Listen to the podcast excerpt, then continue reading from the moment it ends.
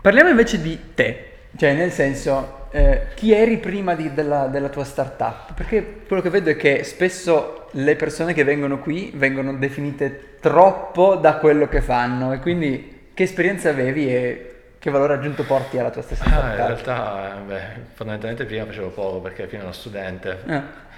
Mm, di prima ingegneria, poi international management e via scorrendo, però alla fine vivo comunque questa nell'estetica maniera in cui vivo adesso, mm. perché alla fine io ho avuto la fortuna, che magari molti non hanno, di creare un'azienda esattamente sullo stile di vita che una persona ha.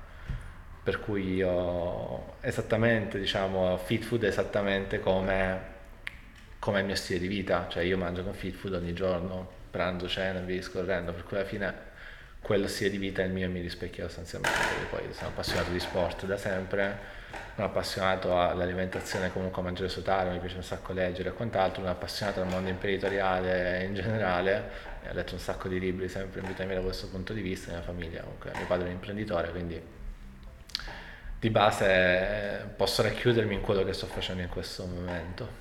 Quindi mh, si può dire che di fatto quello che eri già prima ha definito poi l'azienda che, che sì, sei sì, indubbiamente, perché tutto quello che avevo in testa l'ho buttato qua dentro io cioè tutte le logiche e quant'altro, probabilmente supportato da n mila persone. Certo, poi da solo non, non, non lo fai. Niente.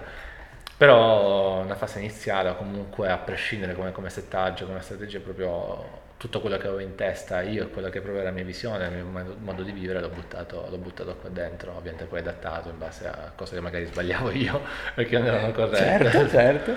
e a cose diciamo che effettivamente facevo e continuo a fare. E l'essere atleta quanto ha influito? Perché di fatto tu mi hai detto che giocavi a livello, basket, giocavi sì. a livello anche alto?